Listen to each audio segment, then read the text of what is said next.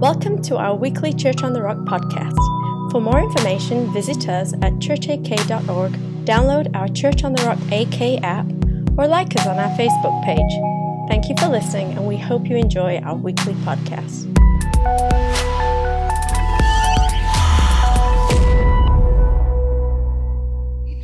We're going to be closing out the book of Numbers today. um, and uh, it's been a it's been an interesting book. You know, I'm, I'm sure for many of you like me, the the like Jonathan said last week, the idea of the book of Numbers is not that appealing to like dive into. Say, hey, this will be exciting, but there's actually some pretty uh, exciting stories and some great lessons for us to learn as we go through this book. Um, before we get started, who, here would agree with me that God's ways are best? Okay? Um, and I'll raise my hand with that. How many of you that agree with me that God's ways are best could also say with me that knowing that, we don't always choose God's way, right? So is it, is it fair for us to say here this morning there is a big difference between knowing and doing? Okay? And we're going to look at that with the nation of Israel. Um, before we dive into the text, there, there's, this is an instance that's a pretty intense um, time for Israel, pretty intense rebellion of Israel. And we've gotten to see throughout their history, they just keep falling and falling and falling, much like we do in our own lives. And God's grace continues to lift, lift, and lift. But what I, I want us to understand that there is zero room for us today. There's zero room for condemnation. There might be room for conviction. There might be room for correction, but there is zero room for, the, uh, for condemnation for those that, of us that are in Christ Jesus. Um, nothing can separate us from the love of Christ. Despite the consequences we're going to see today, there is nothing that separates God's love from his people. With that being said, let's dive in. Um, the book of Numbers is essentially a story of two generations. The first generation, we see that they rebelled against God, their hearts grumbled against God, and God said, okay, well, you're going to do things your own way, then you're going to stay in the desert. And they died in the desert. Then it's this the second generation, this idea of this, this generation, the next generation that God says, actually, Joshua is going to lead you into the promised land I wanted to give you, but you actually didn't want the promised land. You wanted back in Egypt. And so I'm going to give the second generation, and, and, the second generation is what we're going to be focused on today. And, and really, the book ends with this second generation on the brink of the border to the promised land. and that's where, that's where the book of Numbers actually wraps up. And then Deuteronomy picks up, and, and Deuteronomy is basically Moses' uh, uh, um, monologue to them, his reminder, his, his last speech, and the reminder of all the goodness of God and the laws and, and some of these different things that's going to equip them to be successful in the promised land. That's the book of Deuteronomy, pretty much. But Numbers, Numbers, this last part, um, it, it, ends with, with the Israelites finally coming to Moab. So the first part of Numbers, chapters 1 through 10, records the prep work. We, hear, we have the census, those sorts of things. What should have been a two week journey, two weeks, turned into 40 years. Second section, 10 through 14, tells us of the journey from Sinai to Kadesh in the lands of uh, Paran. And this is where we hear about them starting to complain about the food. The 12 spies are sent out. Some come back, say, There's no way we can do that. Joshua and Caleb, they're like, No, we can do this. And they start, they kind of start grumbling, start like, Hey, no, we, we'd rather go back to Egypt. There's no way we can do this. Third part, 15 through 21, covers roughly 37 of those 40 years out in the desert. And this is the journey from Kadesh to Moab, where the story um, um, picks up for the second generation. This is where Korah's rebellion takes place. This is when Moses strikes the rock. Um, this is when the, the bronze serpent is given to Israel. All those stories that we know about, this is that part. And then the part that we are today, the fourth part, 22 through 25, is the account of Israel at the plains of Moab. This is like the final piece. This is the one, this is the final part for them going into the promised land. It's where Balaam tries to curse. You guys remember the story, and he's forced to bless three times, and he's like, Man, what's going on? The donkey comes to him and speaks to him, which is weird, and it's kind of really asinine to think that he could assume that the power of God can be thwarted by someone wanting to curse what God has blessed. So here, the people of Israel on the plains of Moab across the Jordan. They're only 10 miles, if you see on the map, 10 miles southeast of Jericho. They're, they're so close they can smell the honey. The, all the promises that have been given to them for years, their hope and their frustrations, they're looking at the previous generation saying, man, there's some failures that they had, but we're, gonna, we're finally here. We're going to do this. This is where they're at right now. They were exhausted, though. They've been out in the desert for a long time. Israel was, large in number. They, they were, there's debate on how large, but we can guess well over a million. Well over a million. Some even would assume four to six million. But I'll just say the conservative, a million people, right? That's still a large number. You're going to leave, you know, no trace left behind. They're going to leave a trace. And so the king Balak, the king of Moab, Balak, out of fear, he's seeing the, the Israelites here. He's heard about the stories of their God and he's seeing them on his plains. He's up on the mountain looking down. He's like, man, these people, they're, if their God is true and what I hear about their God, they're going to devastate our land. And we can't take them by force. We're not bigger than they are. We can't take them by force. So um, he hires a sorcerer or a prophet named Balaam. Balaam comes and he's like, Balaam, I need you to help me out, bud. I need you to curse these guys. Now, if you read through this, there, there's a little bit of temptation to think, like, man, Balaam might have been a godly man. No, he was just a sorcerer. He'd take, he'd take anything from any power he can get. And so uh, God intervenes and stops Balaam from cursing and actually blesses, forces Balaam to bless Israel. And this is actually where we see Balaam prophesying about Jesus coming one day, as Israel will have a king that will be forever. Pretty neat. But Balaam was all for cursing Israel. So here's, here's Balaam and Balak frustrated, looking, fearful, and wondering how are we going to take care of this problem of these Israelites? They're going to take over our land. What do we do about this? So, since the curse didn't work, they couldn't overtake them by force, uh, they formulated a plan to have Israel basically implode on itself. Here in Numbers 25, we see the result of that plan. If you guys want to turn there, we're going to read the first nine verses. Now, it's important to note that at this point, um, Israel was completely unaware that any of this was going on up in the mountain. They had no clue that they were trying to be cursed. They had no clue that Balak was, was really thinking, like, man, how do, I, how do I get rid of these people? They're just thinking, like, hey, God's guiding us.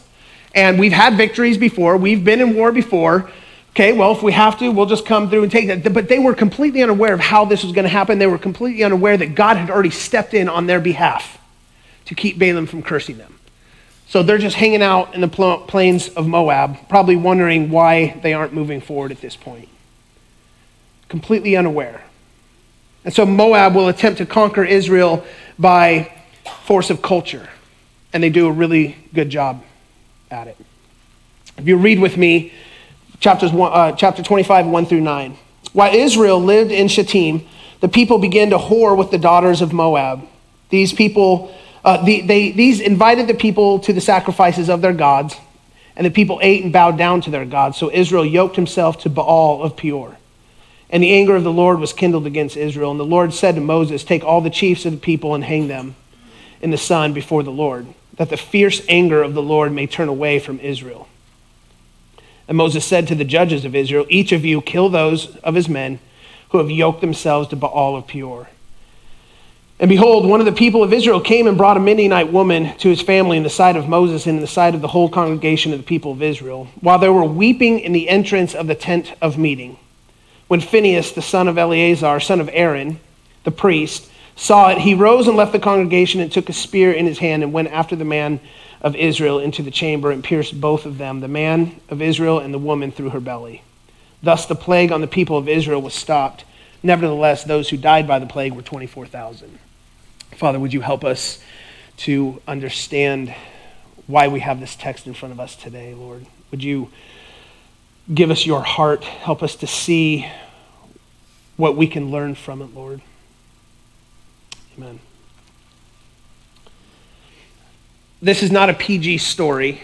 Um, last week I was preaching up in um, Willow, and it happened to be their family Sunday, so all the kids, everything. So on the spot, I had to PG what is uh, really a, a, rated X um, uh, uh, event happening with Israel. and what's happening is, is the women from Moab and, and Midian are told by the government to entice the men of Israel in very specific ways. Very specific ways, ways that would be effective for the men. This isn't a problem for the women, though. It's part of the culture. It's a natural part of the Moabite and Canaanite culture. That there's, there is, is a level of licentious living that has been accepted in their culture for years. So it was not awkward to whore themselves out. It was not anything that would have been abnormal for them, but it was for God's people. At least it should have been for God's people. And so the men fall right into it. And what these men are partaking, partaking of is basically a state sanctioned exploitation and abuse of women. And the men of God who have watched God provide for them, watch the moral failings of their ancestors, seen the Egyptian way of life, seen that God wanted to free them from that, are now faced with this temptation of a hey, we're going into this new land, and they seem to be fine. I mean, they're living they're living pretty well. Maybe we could partake of it. And so these men just start, start absorbing it. I mean, after all, they've been following God in the desert for long enough, right? Like they've been, they've been without, they've been sacrificing, you know, they've maybe been loyal to their families and, and done all these things. And maybe, maybe there's just a little bit of entitlement on, the, on these men. So they fall right into it. And they think, well, shoot, we'll just go over to Moab, right? I mean, we'll go in the night. We'll go, you know, we'll leave, we'll leave our camp. We'll go into Moab and just kind of dabble in the culture a little bit. We're just going to have some party. We're just going to party a little bit. That's all.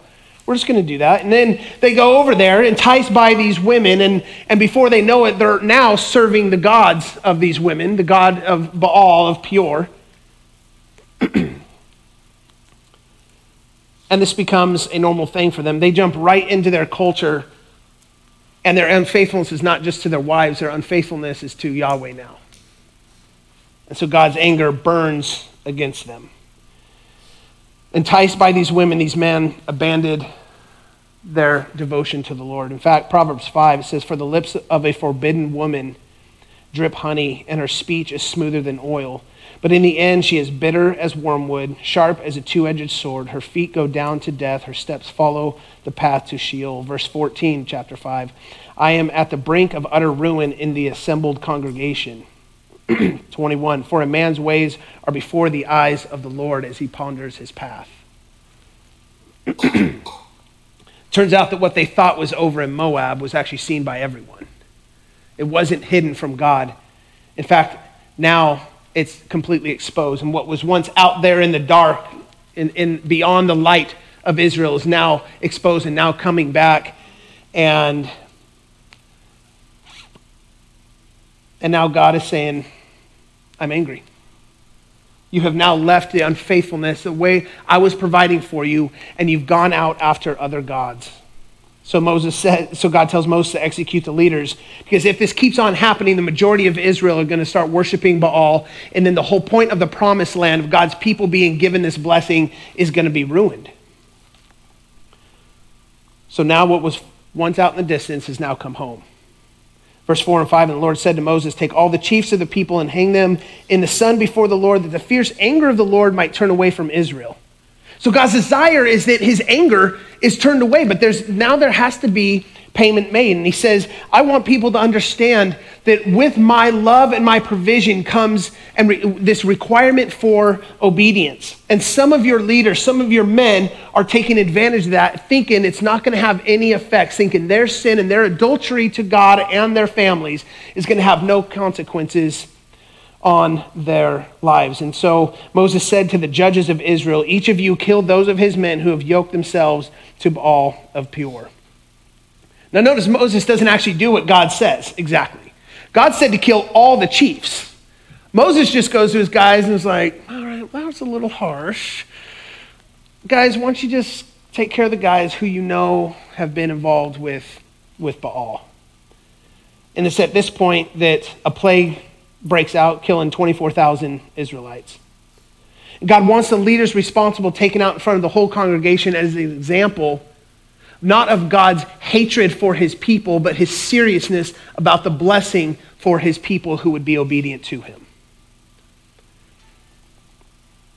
Everything's falling apart for Israel right now. The chosen nation of Israel is about to be absorbed into the Moabite culture. And now the Moabites, I imagine Balak and Balaam are like, we got it. This is working. The Moabites are defeating Israel not by force or by curse, but by enticing them into a culture in opposition to God. Relevant for us today, isn't it? Everyone knows what's going on. Everyone knows that a growing number of people are worshiping Baal, and no one's willing to say or do anything about it. So, what gets their attention? Well, it's actually not conviction. It's not the sorrow over their sin. It's not, it's not the fact that they're out unfaithful to their families, unfaithful to the God who's provided for them, but it's a plague. A plague is what gets their attention. That they, they begin lamenting over the consequences of their actions, but not lamenting over the action itself, over the sin that they've egregiously committed. Still, though, everyone knows what's going on, nothing's being down, done about it. So they come to the tabernacle and they're, they're lamenting. I mean, people are dying, 24,000 people of Israel, and they're, they're dying. And they come to the tabernacle, which sits in the very middle of the camp, and, and they come and they begin lamenting and, and, and sorrowful over the Lord. No one's doing anything about it yet, but they're sorrowful that this is happening. Then walks in Zimri. Oh, Zimri.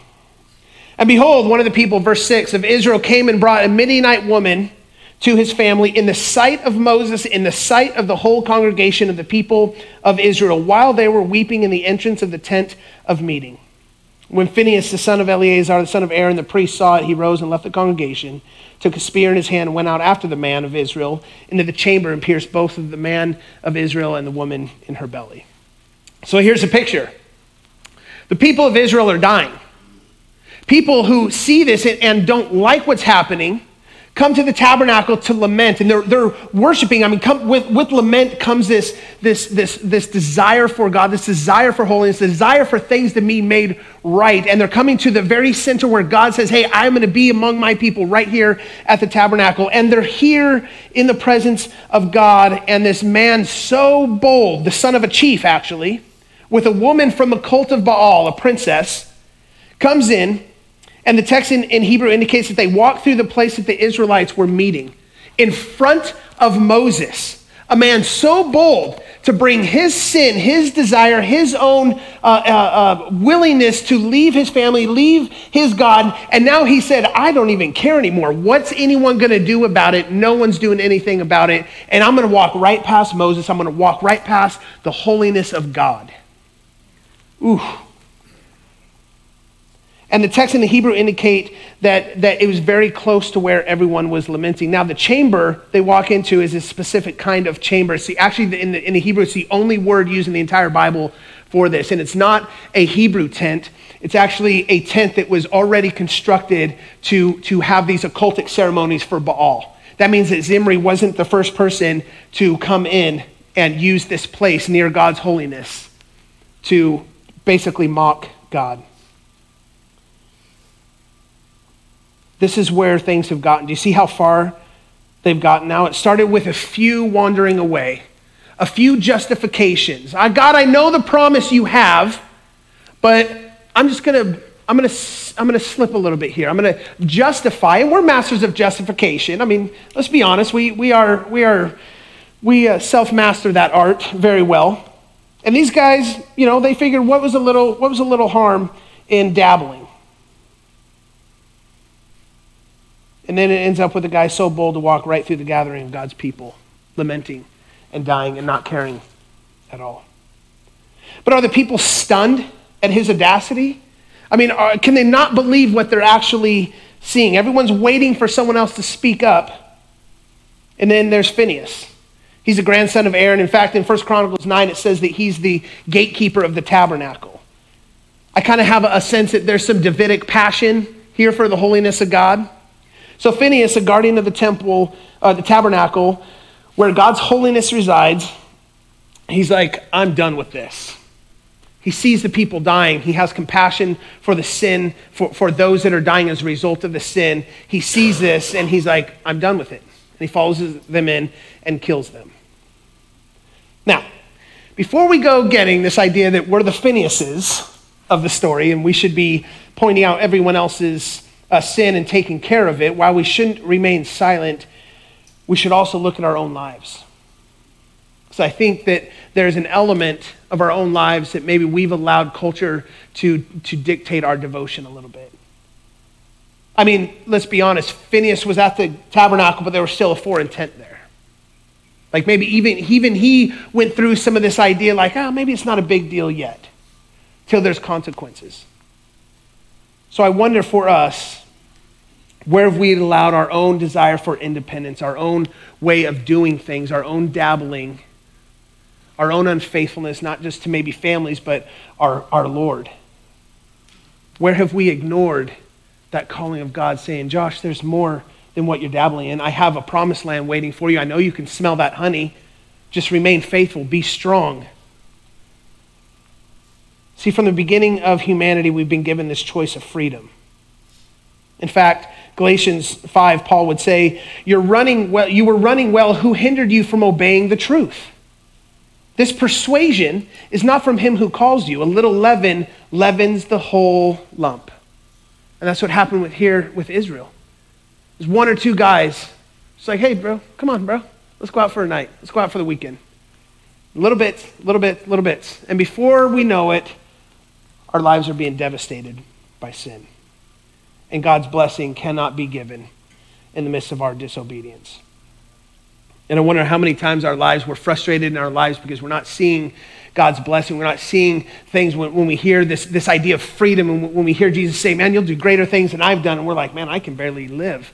I just wonder if there's something in our lives that God has been trying to get from us and we're just unwilling to give it up. And it's easy to justify it. I'm going to read through a couple instances um, throughout Scripture. And I just want you guys to pay attention to how easy it would be and an honest evaluation of how easy it would be for us to justify these if we were in the same position. See, the choice we've been given is a choice to surrender our will in faith and obedience or live in rebellion and disobedience. It's, it's a choice to trust in our own wisdom and our own ways or act in our own independence.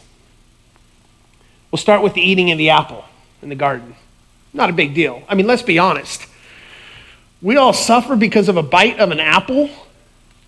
I mean, we're told to, we're told to pursue knowledge. We're told to grow in wisdom and knowledge. Like, what's really the big deal about eating a bite of an apple? Cain choosing not to present God a qualified sacrifice. So maybe he had a bad day. Maybe he just didn't feel like doing it that day. Jonah choosing not to obey God. After all, why should God save those liberal Ninevites? God's wife looking, or God's wife, whew, Lot's wife looking back after God says not to, and she dies. I mean, what's really wrong with that, Lord?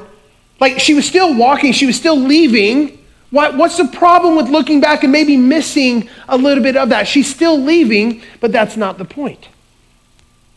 David's wife, Michal, giving into bitterness at David over him dancing. Weird as it is, she, she, it, it, embarrassed her, and, and basically she, she sabotaged her marriage because she was unwilling to look past that. The choosing of Saul as Israel's king, even though God said he would be the one to choose one for them. I mean, let's be honest. Saul's a good looking guy. He represented what Israel wanted, and it was for the other nations that they're like, hey, we want a king. Uh, well, you know, we'll just choose one. And he, he seems right to us. He's a military man, he's tall, he's respectable. David choosing to disobey God and numbering the people cost 70,000 lives. But God, it's just numbers. Moses choosing to strike the, wrong, the, the, the rock when he was frustrated rather than speaking to it. I mean, anyone here lead teams ever? Yeah, not million either. Like, I can imagine the frustration. And it's like, Lord, ease up maybe a little bit, God. Like, come on. Who, I mean, he just hit it. But it was his choice to act in his own independence as God's chosen leader of his people. He misrepresented God, but it didn't seem like a big deal. Israel refusing to enter the promised land for fear of defeat after the, after the spies report back. Well, let's use some logic here. We go into a land, we realize, hey, maybe we need to regroup, retrain, let's, let's hold off on this. In fact, you know what? This is going to be more devastating to us than going back to Egypt. And it cost them 40 years. Achan, you guys remember Achan and Jericho? They were told not to keep any of the loot from the, the victory there. And Achan's like, man, I've been out in the desert with my family. We're coming into a new land. I don't know how I'm going to provide for them. I'll take a robe and some shekels and I'll hide it. Seems smart, right? Like this stuff is from evil people anyway. Why, why not? As a result, his family dies. They lose a war, and 36 other people lost their lives. Joshua choosing to make a treaty with the Gibeonites when he was told to destroy every tribe in Canaan. Do you know who the Gibeonites ended up being? They were the Philistines. Didn't work out for them well. Seems right. Like, God, you know what? You told me to destroy them, but they're actually pretty nice people. Like, maybe we can do something here. It seems right. Seems like a good solution, but what had God commanded? See, the thing is, God laid out good plans for each of these. He doesn't leave his people in, in a mystery of whether he's going to have a good result for them. He's very clear about it.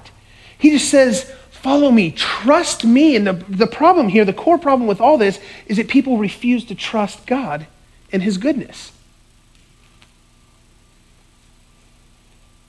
Perhaps at the core of all these is the most egregious sin of all, and that's the actual belief that we can do anything apart from Christ. Like that we have our own ways of doing things, and when God's when God's ways contribute to our ways, it's like, ah, oh, praise Jesus. Thank you, Lord. And when we want to do things our own way, we say, Oh, God, where are you at? Where'd you go, Lord? Why aren't you here? You know what? Never mind. I guess I can't rely on you, and I'm going to continue to do things my own way. I say this all from experience, by the way that we can choose what we'll be obedient to without consequences. I think of marriages within God's people. Those who would, who would be unwilling to forgive, those who would, who would be unfaithful continually, those who, who will refuse to work on things, refuse to be faithful, all these sorts of things. I think of licentious living among God's people as a result of cultural norms. I think of sexual immorality and, and unforgiveness. And these are the phrases we use like, well, what's really the big deal? I mean, it's too hard not to, God. You don't understand where we're at. It's too hard not to. I don't have to deal with this. Forgive 70 times 7? No, I'm good, God, thanks. I'll do things my own way. And we wonder why God's blessings and our lives are so often at a distance from one another. Same grumblings Israel had, isn't it? I know he says, but this is the reality of the situation. See, Israel longed to be free from slavery in Egypt, yet they wanted it done on their own terms. And what God was asking them to do was not comfortable, it wasn't glamorous, it wasn't easy, but it was good. And that's what we really want anyway. Yet they still questioned his goodness. And my question for us today, and this is something that God asked me last week as I was praying through some, some things, some circumstance stuff in my life, he says, Josh, when are you going to stop putting me on trial? When are you going to stop letting your preconceived ideas of the outcomes of the things you want to happen determine whether I am good or not. Stop putting me on trial and walk in my goodness. I don't want to put God on trial anymore. Either he's good or he's not. And according to Isaiah 61, God wants to take the brokenhearted. He wants to take the imprisoned. He wants to take those that are mourning. He wants to make them into oaks of righteousness. It is God's desire that He takes the brokenness in each of us, in each of our relationships, and in each of us, in, in each of our souls and our past and our history and our wounds and all that. He says, Man, I'll, I'll take care of that. I'll make you into an oak of righteousness. But you have to trust me. I'm not even asking you to do it on your own. I'm giving you my spirit. I'm giving you Jesus to make a way that I can do that for you, but I need you to trust me. Parents, don't we plead that with our children also? So, what draws us into unfaithfulness? Well, I think first is ignorance. We're ignorant of the things that, that God would want for us. But I think that's only a small, I think that's only a small amount. I think second is, is choosing to ignore what is right. Again, there's our choice. And third, allowing the culture to determine our devotion. Allowing the culture to determine our devotion. If we're in a culture where it's easy to devote ourselves to the things of the Lord, sure, why not? But as soon as it becomes difficult, and it's like, oh, okay, never mind. Never mind. I mean, I see all my friends out doing this, so I'm going to go ahead and do that. We, we put ourselves in these situations where we find people around us who are also like, actually, let's create a little culture that says we don't have to be devoted in this way. And the fix is this that we choose to not be ignorant, meaning we are around other people and believers who are challenging us, who are, who are calling us out on things, who are encouraging us and instilling courage to say, keep going, Josh. Don't give in to the culture. Don't give in to the ways that are in opposition to God. Keep going no matter how hard it gets. Keep investing in friendships, investing in your church, investing in the people around you, and investing in your marriage, investing in your children. Don't give up to the way of the culture that seems so normal today. Don't, and I'll help you. It'll be the hardest thing maybe you've ever had to do, but I'll help you. And you'll be successful in it because I am Yahweh. That I am Jehovah Jireh, that I am El Shaddai, the one that is, that is far beyond what we even we need. That is the God who is with us and empowers us to do what's right. And third, we choose to surrender to God over our satisfaction. We choose surrender over satisfaction. There are things, like Jesus clearly says in the New Testament, that don't come after me all easy like, like no one builds a tower without counting the cost. There is a cost. But the, the, the, the benefits far outweigh the cost. So, so consider it, though. Consider that you're going to choose your surrender over satisfaction sometimes because satisfaction is what the Canaanites, the Moabites were living in. They were just living for their satisfaction. But God was asking his people to live under the life of surrender. That generation rejected his lordship and tried to do it on their own way. And the reality is, every generation does have something to learn from the previous generation for sure. But every generation is given the choice of surrender or rebellion, dependence on God or independence. In fact, in Jeremiah 2, the, the, the prophet Jeremiah, he's about a thousand years after this, place, this, this event has taken place in Numbers and God comes to him. That's a thousand years after this place. So Israel has had plenty that God could have brought up in their life. And we're talking horrendous sins that Israel committed. The cause of how many thousands of deaths because of their disobedience, even. But this is what God says to him. Jeremiah 2:13. He says, "For my people, Jeremiah, have committed two evils." They have forsaken me, the fountain of living water, and hewed out cisterns for themselves, broken cisterns that can hold no water. So they forsook the living water. Basically, they rejected God and they built their own broken cisterns, meaning they tried to do life independently from God. They tried to get their needs met. They tried to do what they thought was right independently from God. And that's what God says is evil. He doesn't say, Well, you've killed how many people because how many thousands of my people? You've rebelled against me, you've grumbled, you've done all these things.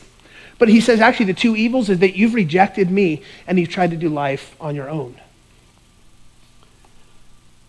Galatians, Paul says again in chapter 5, he says, Walk by the Spirit and you'll not gratify the desires of the flesh. That flesh there is the word sarx, and that means independence. So let me read it this way Walk by the Spirit in submission to the Spirit, and you will not gratify the desires of your own independence. And he says later, he says uh, just a few verses down in chapter 19, or uh, uh, verse 19, Paul says, Now the works of the flesh, or the works of your independence, are evident. Think about this. It goes all the way back to Israel, all the way forward to us today. Sexual immorality, impurity, sensual sensuality, idolatry, sorcery, enmity, strife, jealousy, fits of anger, rivalries, dissensions, divisions, even among his church, envy, drunkenness, orgies, and things like these. These are the results, these are the fruit of our independence. When we decide to move away from what God has asked us to, the people that He's asked us to be, when we decide, hey, we're going to do things our way, sorry, God, this is the result. This is the natural fruit that is born from that. See, God freed Israel from the yoke of slavery. And all he asked them to do is just follow me. Trust me, guys. It's not going to be easy, but neither was being a slave. And I have something far greater than you can even imagine, but you're going to have to trust me. You're going to have to be with me as I lead you to the promised land. He was providing everything they needed. In fact, they would refer to God as Jehovah Jireh, our provider. He's the one that provides for us. And it's the same thing he offers us today as we stand in this life waiting on the brink of a promised land. He's asking us, Josh, you're almost there, man. I, I've freed you. I freed you from Egypt. You're not a slave to your sin anymore, Josh. So, so be strong, and there's going to be a culture that's going to come in and say, Josh, God's not as holy as, as, as you think he is. That, Josh, your satisfaction is more important than your surrender. And God's like, Josh, I have something better for you. I have something better for you. I'll the worship team come up. The question is will we cave to the pressure of our own desires, of our own independence, or to the culture we live in? Second Chronicles chapter 7 says, If my people, we're familiar with this, right? If my people who are called by not my name humble themselves and pray and seek my face and turn from their wicked ways, then I will hear from heaven and I will forgive their sin and heal their land. See, he says, if my people, not governments, not organizations, not them out there, but he's saying, if my people, you who gather, us who gather, you and I, if we humble ourselves and we, we come to grips with the reality that we can do nothing on our own, that we, we cannot attain happiness, we cannot attain submission, we cannot attain joy, we cannot attain uh, uh, uh obedience, we cannot attain holiness on our own, but we are complete surrender to the Lord, which Jesus was very clear again. If, you're, if I'm not everything to you, you can't follow me. And we try to have both. And we see here in the, in the book of Numbers, Israel tried to have both. They were trying to gain the promised land and let influence, the influence of their culture, the, the desires of their flesh, the desires of their independence, ha, uh, uh, create this, this, this life for them. And God's like, you won't have both.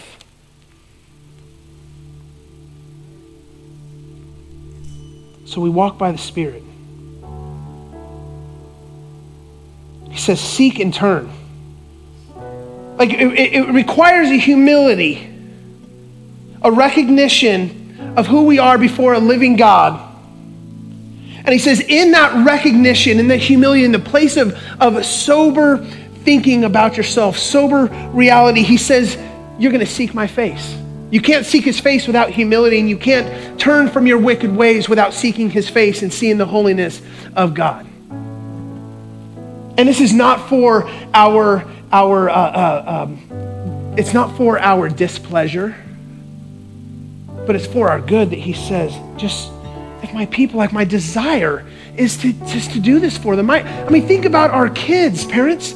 Like, there's so much blessing we want to pour out on our kids, and when they refuse to love one another, we have to withhold blessing because we can't allow them to think that, man, in their walking in their obedience, in their, in their disunity, in their division, in their whatever choices they're making, that we cannot let them think and believe that it is okay and they're going to receive our blessing also. But our hearts always want to bless our children, isn't it? And that's God's heart for his people that we would just come and say, okay, Dad, I'm incapable.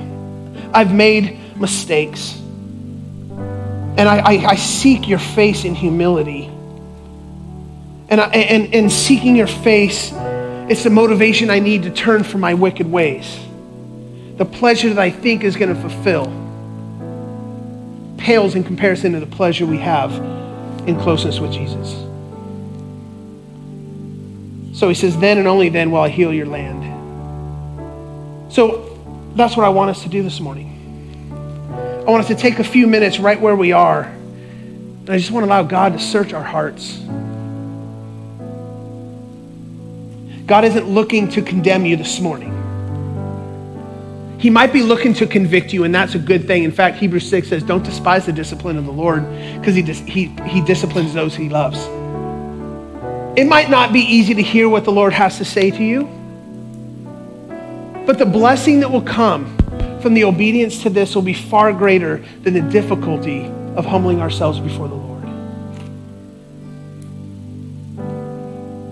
So may we in the seats, in the booths, at the doors, on the stage, at home, maybe we turn from the very independence that we've given way to.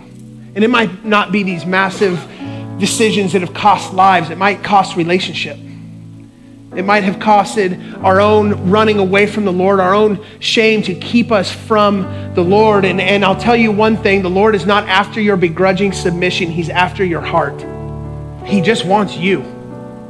He just wants to spend time with you. Again, I go back to kids. It's like the kids who just want to go do, do, do, especially when they're little. It's like, oh, imagine your kids. You're like, hey, I just want to spend time with you. I just want to, you know, dad, dad, I got to do for you. I got to do for you. What, what can I do? How, how do I do things right? And Jesus even says, he says, hey, whoa, whoa.